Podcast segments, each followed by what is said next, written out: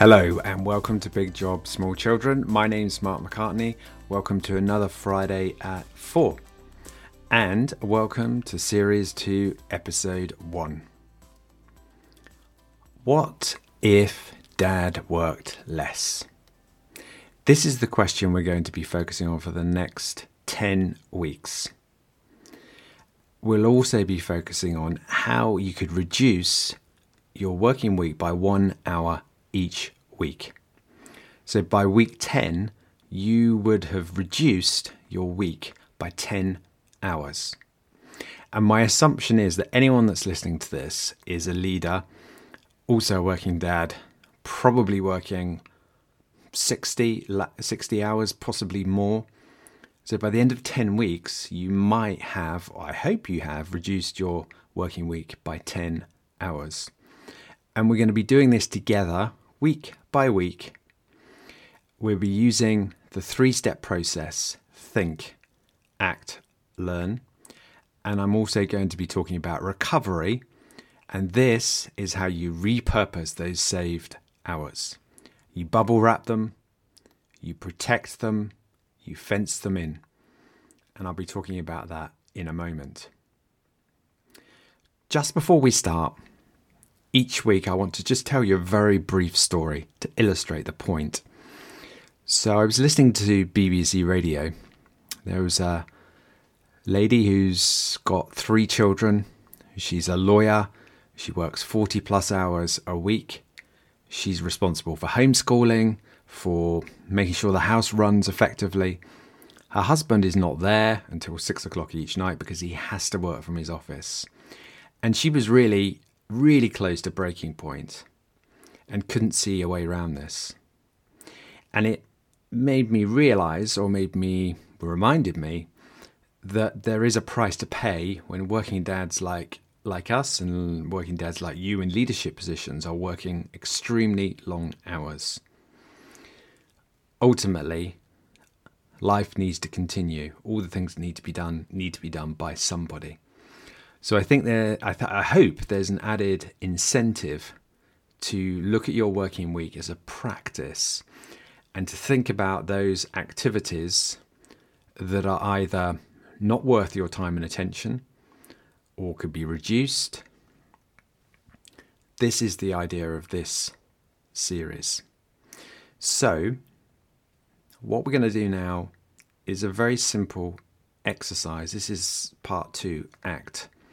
So take a look at your schedule for next week and think about one hour you could remove from your working week next week. It could be one Zoom session, which you know really you don't need to be on, or it could be a two hour meeting that you know would be more effective if it were one hour. And not only would you be saving your hour, but you'd be saving the hour of all of those people on that Zoom call as well. And I would really encourage you to act as soon as, or even right now if you're at your screen, to remove that hour from your diary. What I would also encourage you to do then, you've now got an additional hour which you could repurpose for another end. So there are two ways of doing that I would suggest. You either use it to to do some learning or you either use it to do some recovery, some exercise, go for a walk, whatever it is you would like to do.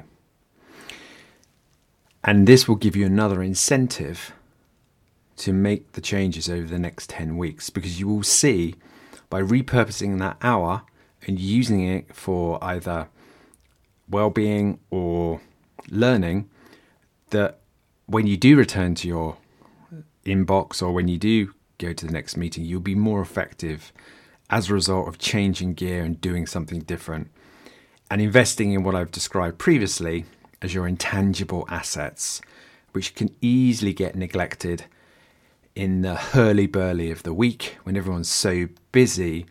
It's actually quite a skill now to stand back and to think, well, I need to invest in some of my intangible assets this week my health and well being, my ability to learn, my ability to make changes. And partly what we're doing in this podcast is equipping you with the tools to make changes yourself.